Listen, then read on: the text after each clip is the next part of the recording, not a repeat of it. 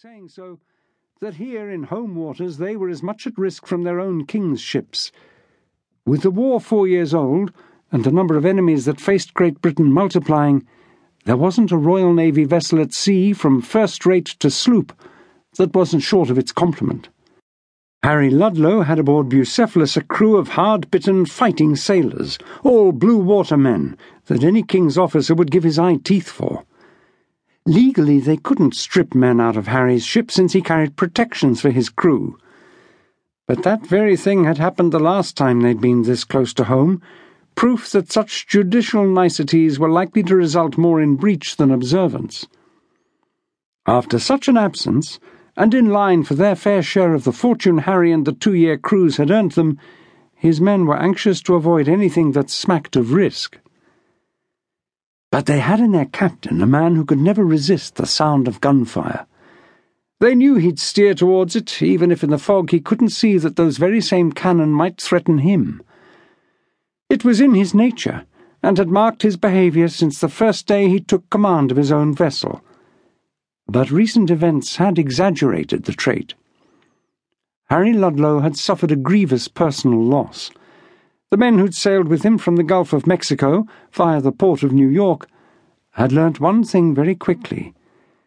The only thing that lifted his melancholy was action, especially that of the most desperate kind. Happen we won't see them, said Pender, trying to make his voice sound rational instead of hopeful. In this pea soup we could sail right past, not a yard arm apart, and never know they was close. Helmsman!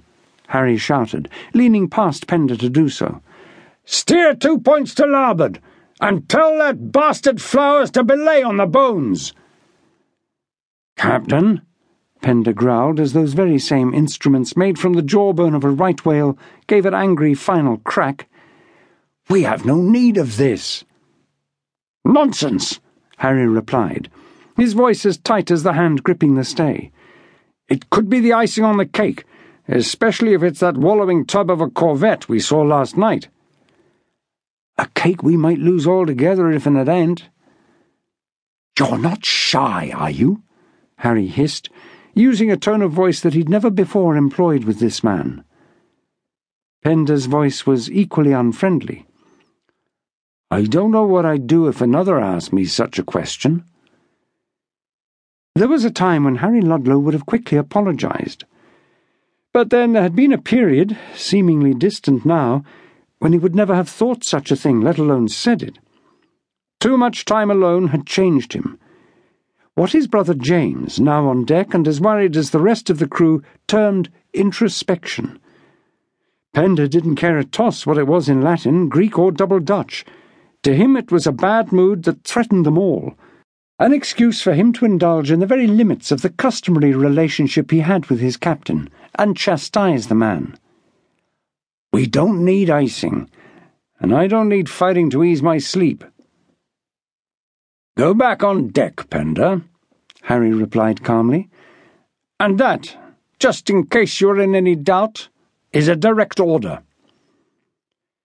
The temptation to stay and argue was overwhelming, but Pender knew it would be fruitless.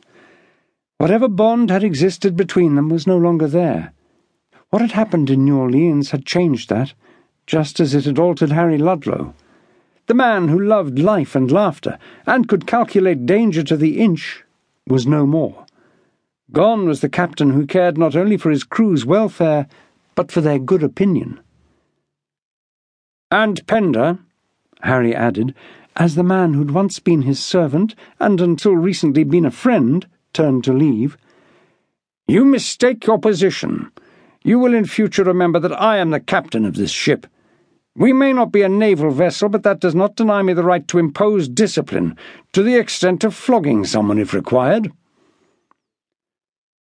Pender was too shocked to respond, a most unusual state for a man who prided himself on never bowing to authority.